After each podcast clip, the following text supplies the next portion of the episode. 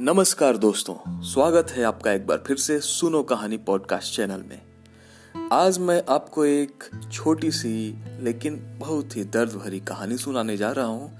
ध्यान से सुनिएगा इस कहानी को।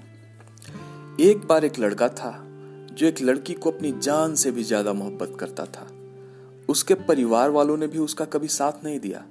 फिर भी वो उस लड़के को प्यार करता रहा, लेकिन लड़की कुछ देख नहीं सकती थी मतलब अंधी थी।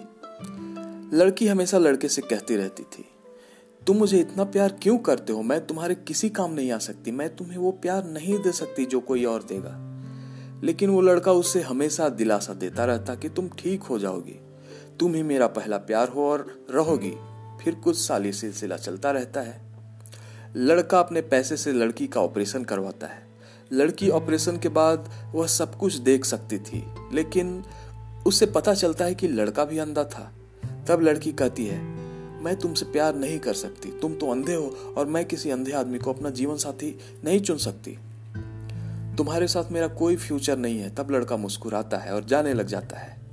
और उसके आखिरी बोल होते हैं, मेरी आँखों का ख्याल रखना। बस इतनी सी थी ये कहानी।